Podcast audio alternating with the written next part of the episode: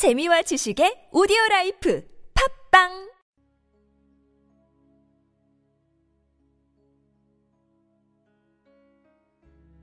이영대와 함께하는 주님은 나의 최고봉 9월 4일. 온전히 주님의 것이 되십시오. 요한복음 17장 6절 말씀.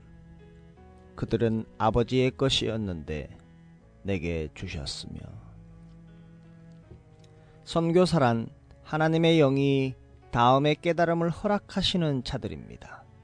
그것은 고린도전서 6장 19절 말씀 너희는 너희 자신의 것이 아니라 나는 내 것이 아니라는 사실을 깨닫고 말하는 것은 영적 성장에 있어서 높은 위치에 이른 것입니다. 현실적인 소요 가운데서 성령의 인도함을 받는 진정한 삶의 특징은 완전한 하나님의 주권 앞에 마음을 다해 자신을 비우고 다른 분께 맡기는 것입니다. 그분은 다름 아닌 예수 그리스도이십니다. 성령은 예수님의 속성을 나에게 설명해 주시며 나로 하여금 주님과 하나 되게 하십니다. 이때 나는 자신을 드러내려고 하지 않습니다. 주님은 절대로 주께서 그들을 위해 이루셨던 기적을 근거로 제자들을 파송하신 적이 없으십니다. 예수님의 부활 이후에 제자들이 성령의 능력으로 예수님이 누구셨는지를 알아보기 전까지는 가라 라고 말씀하지 않으셨습니다. 그가 착하고 바른 사람이 될 수 없다는 뜻이 아니라 주님께서 말씀하시기를 바로 주님의 것, 내 것, 주님 당신 것이라는 단어를 쓸 수 없는 사람이 된다는 뜻입니다.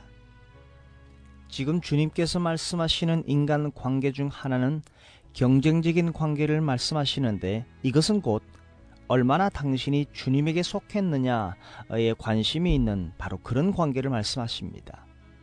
나는 부모님께 속하기를 더 원하고 배우자와 또 자신에게 속하기를 더 원할 수 있습니다. 그럴 때 주님께서는 너는 내 제자가 될 수 없다 라고 말씀하십니다. 이는 구원받지 못한다는 뜻이 아니라 주님의 것이 되지 못한다는 뜻입니다. 주님께서는 제자들을 그분 자신의 소유로 만드셨습니다. 따라서 주께서는 그 사람에 대해 책임지십니다. 너는 내 증인이 되리라. 이 말씀은 우리 안에 들어오시는 영은 주를 위해 무엇인가를 하게 하는 영이라기보다는 주님께서 가장 기뻐하시는 존재로 만드시는 영입니다. 진정한 선교의 비밀은 나는 그분의 것이라. 그리고 그분께서 나를 통해 그분의 사역을 이루고 계신다는 것입니다. 예를 들어 성남시의 재산인 도로가 파손이 되면 성남시가 책임질 것이고 군산시의 재산이 파손되면 군산시가 책임을 지는 것입니다. 여러분은 누구의 것입니까? 온전히 주님의 것이 되십시오.